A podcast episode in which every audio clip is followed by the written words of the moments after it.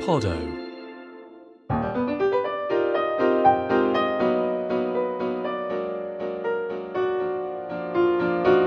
You're listening to Movers and Shakers, a podcast about living with Parkinson's. The show is generously sponsored by Boardwave, an exclusive European networking community for software CEOs. Boardwave is a passionate supporter of Cure Parkinson's. For more details on the charity's progress around research and its fundraising, please visit cureparkinsons.org.uk. Hello and welcome to a very special edition of Movers and Shakers, the podcast about living with Parkinson's. I'm Rory Cellan Jones, and with me, not in the pub, but electronically on a video conferencing app, are, well, let's see. Nicholas Mostyn. Gillian Lacey Solymar. Mark Mardell. And Paul Mayhew Archer. Hooray. Hooray! And it's because of Paul that we've all come together, apart from Jeremy, who's somewhere exotic with no decent web connection. Because you will, I'm sure, remember that Paul has had his deep brain stimulation operation before Christmas, but the system was only going to be switched on in January. So we wanted to bring you an update and do it before our third series gets underway in mid February.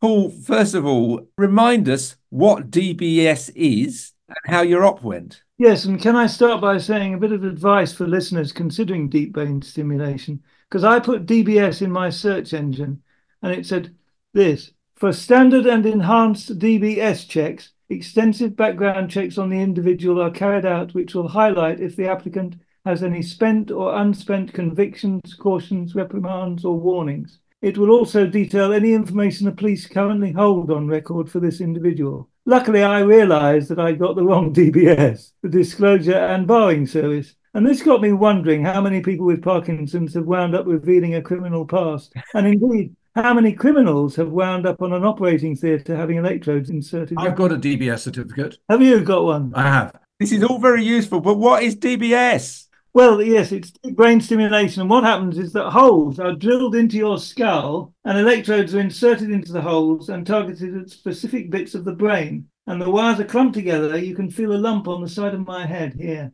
Oh, There. I think at a previous meeting, did someone touch it? Have a feel of the lump? Jeremy was horrified by it, wasn't he? Yes. And someone said, I think uh, someone noticed that they were doing this and having a feel of my lump, as it were.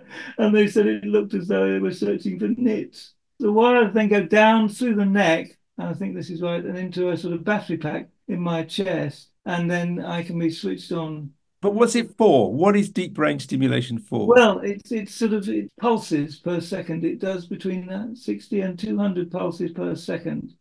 And it sort of just um, enlivens your brain, doesn't it? It sort of gets bits of the brain going. Isn't that right, Gillian? You've also heard it. Do you know what? I have no idea. When somebody sat down to explain it, it was the explanation was way over my head, even with the electrodes in. It does stimulate bits of the brain, and it's targeted at different bits of the brain, depending on which bits they want to stimulate. And that bit is really clever. The old ones are just kind of generic, I think. They just stimulate everything equally.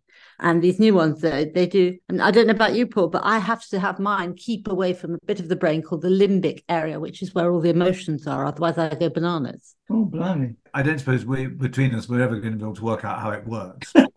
I don't know how they've even thought of it. I mean, how do you think about it? Why don't we put two well, we've been treating brains brain? with electricity for quite a long time with ECT, Yeah. but I don't know whether this has anything analogy with ECT at all. and ECT's got a very bad image, hasn't it? So a lot of psychiatrists are very are very great believers in it. Though.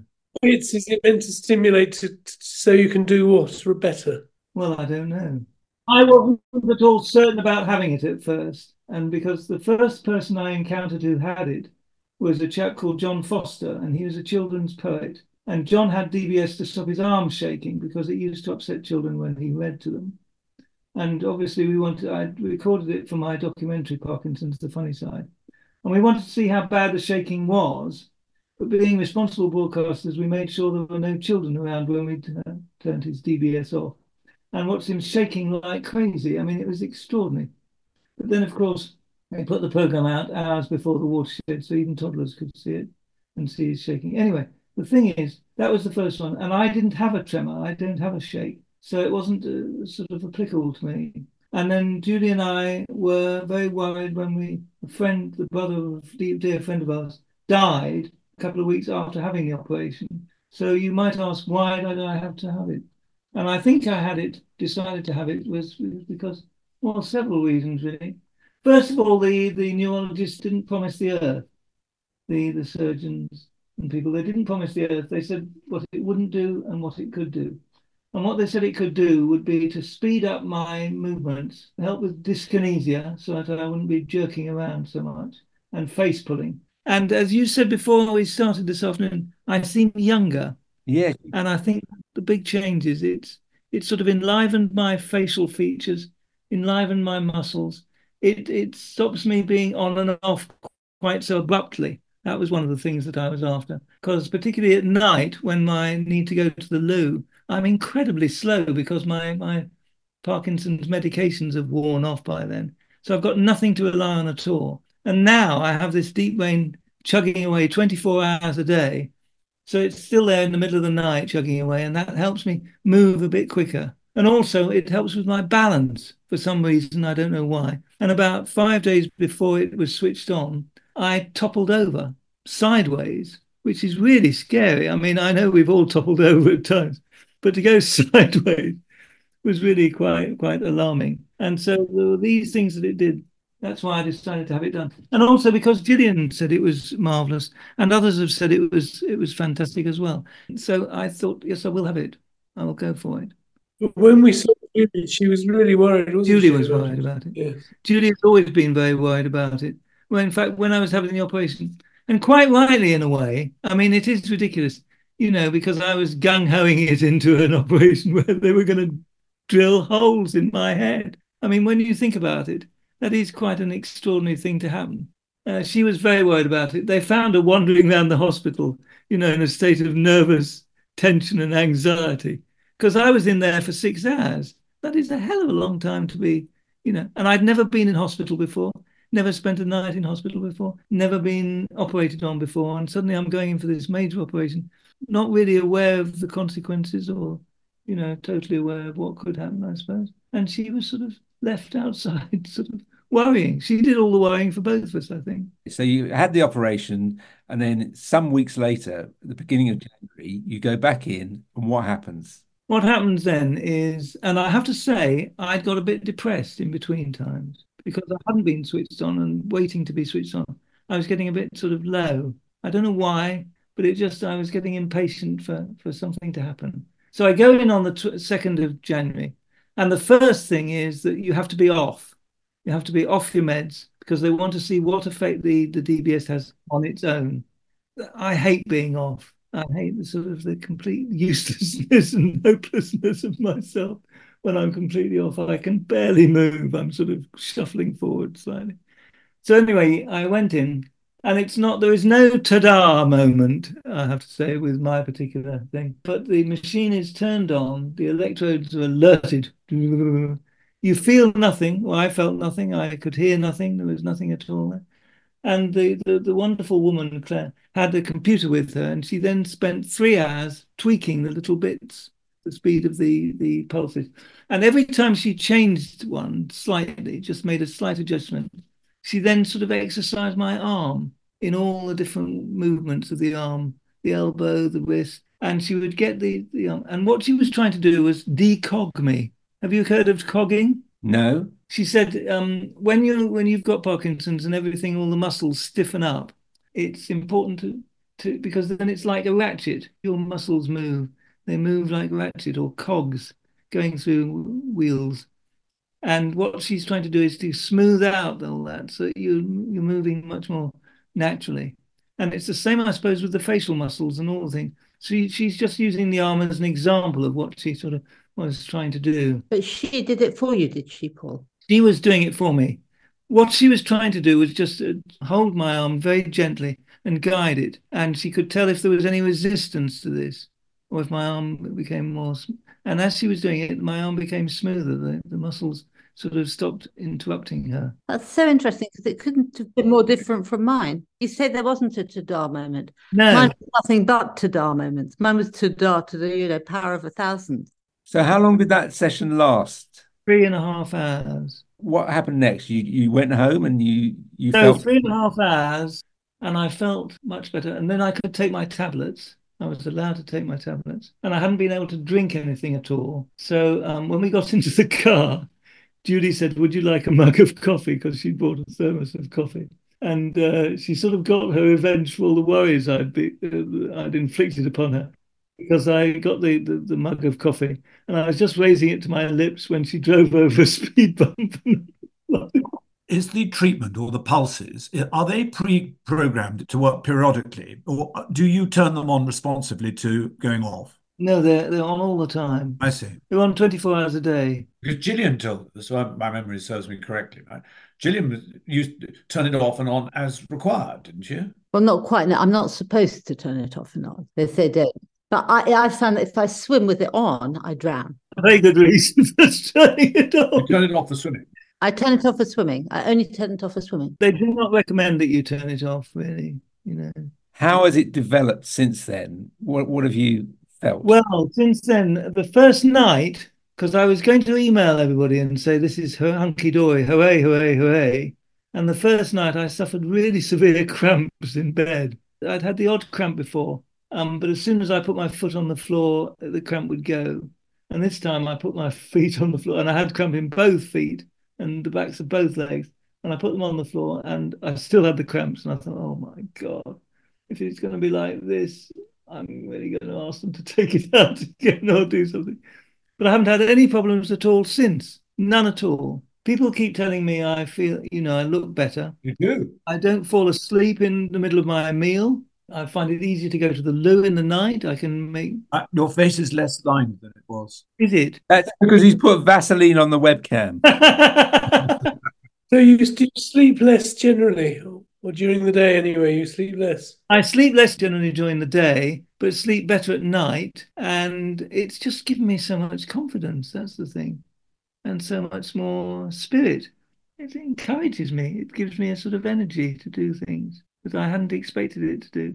Because they don't say it's going to help your moods, particularly. It's to do with motor symptoms, isn't it, really? The whole limbic bit of the brain I was talking about is all about emotion and mood. Yeah.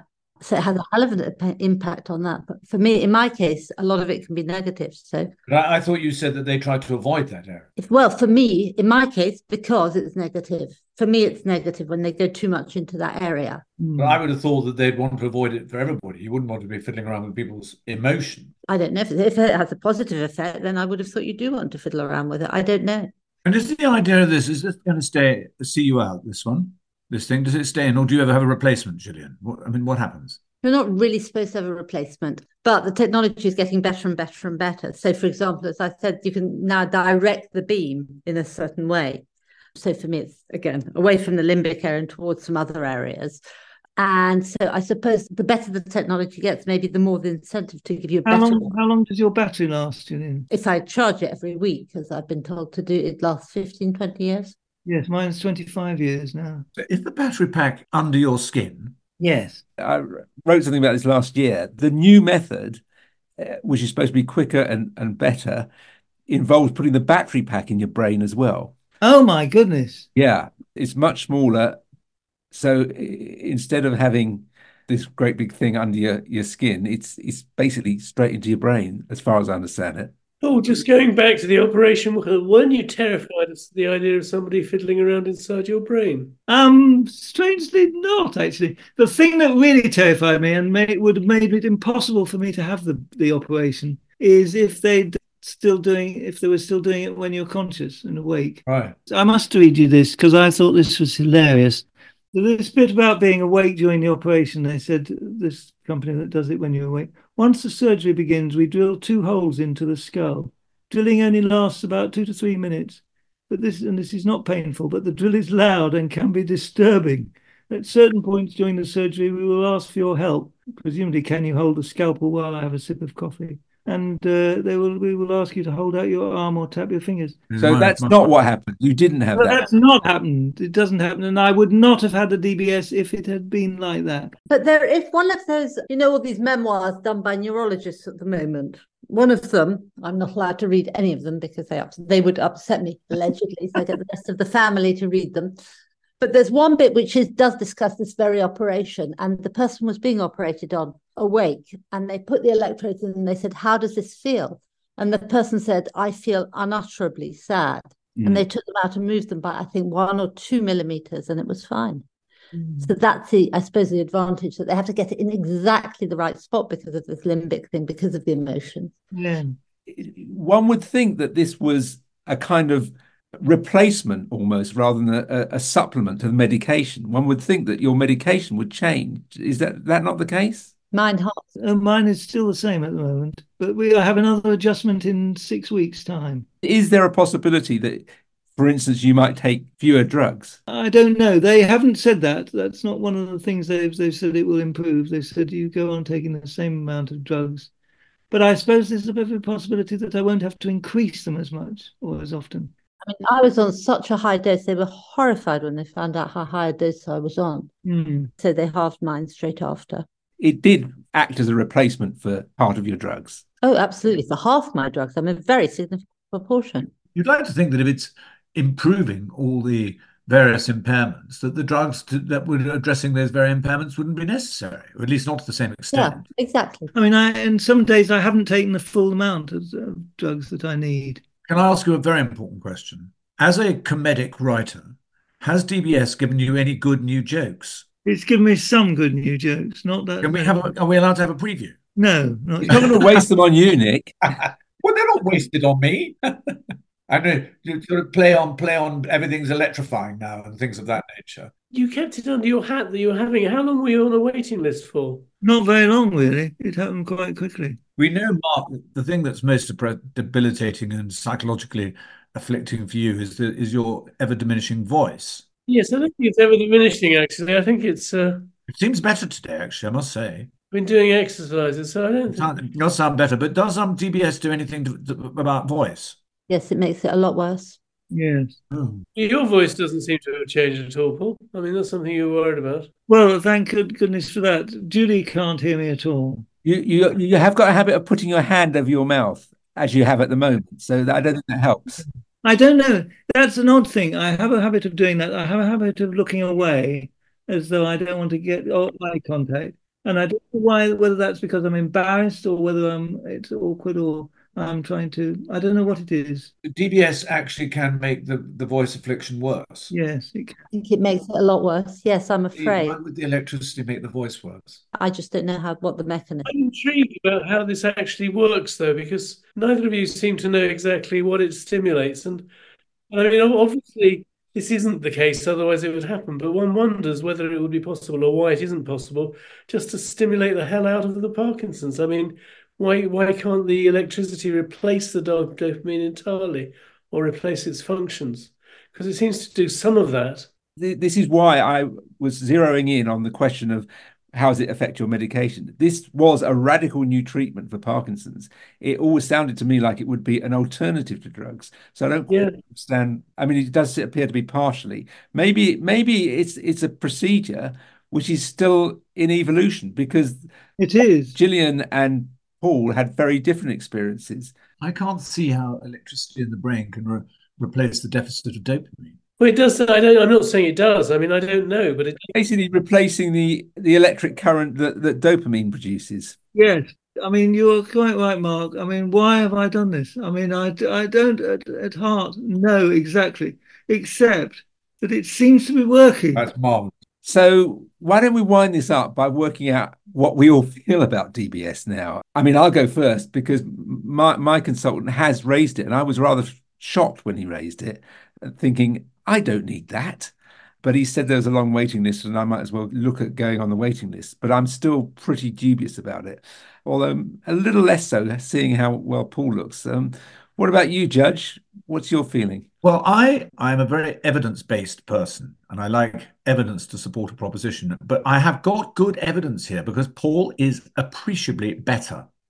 There is no doubt since when I've last seen him, he looks younger, he looks less tired, he looks his face is less lined, his hair is fuller. It might just be because he's just been the uh, hairdresser, I don't know.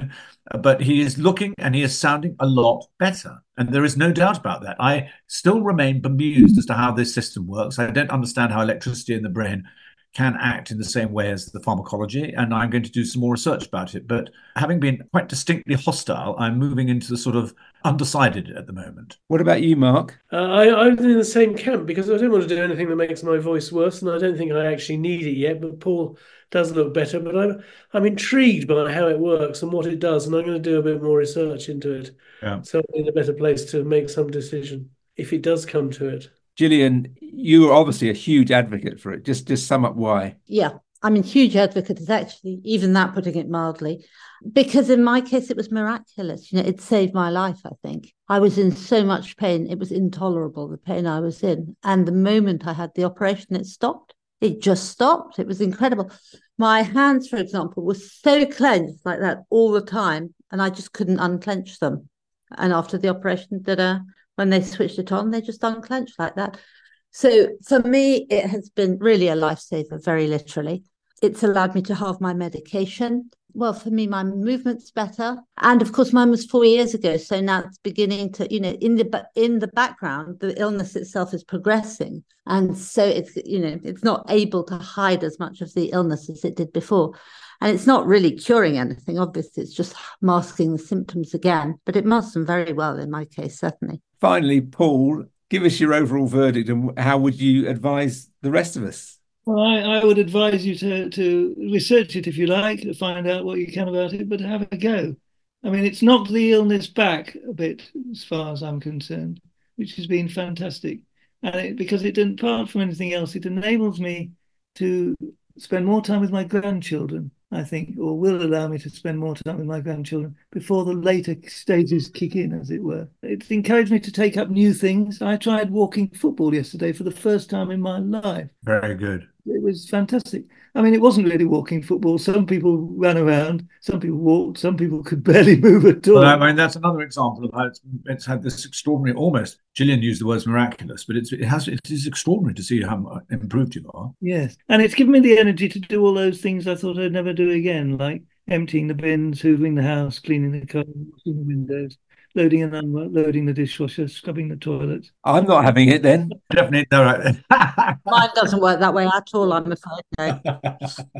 Well, that's all for this very special edition of Movers and Shakers. But get ready, Series 3 is coming with all sorts of fascinating new subjects and guests. Look out for us in uh, somewhere in mid February, I think, wherever you get your podcasts.